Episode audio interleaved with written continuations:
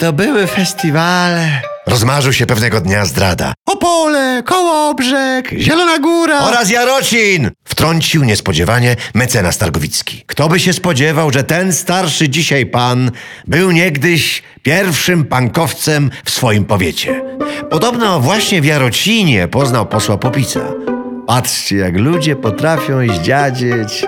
Westchnął teraz, wcale nie zerkając w lustro. W każdym razie współcześnie nie ma czego słuchać. Pociągnął redaktor zdrada. Z czym mecenas Targowicki zupełnie nie mógł się zgodzić. A dekelnes od świętego Falentego?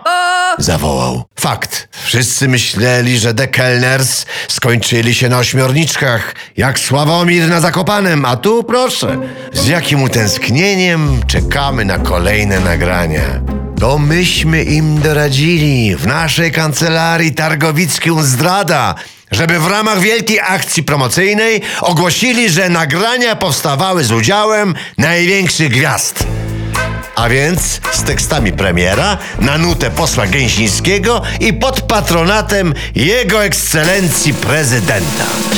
Na razie całkowicie niezależni krytycy z telewizji orzekli, że to są bardzo słabe nagrania. A lidera The Kellners ma ponoć zbadać komisja. Najlepiej ta, podpowiadamy, złożona z ekspertów Antoniego Tupolewicza.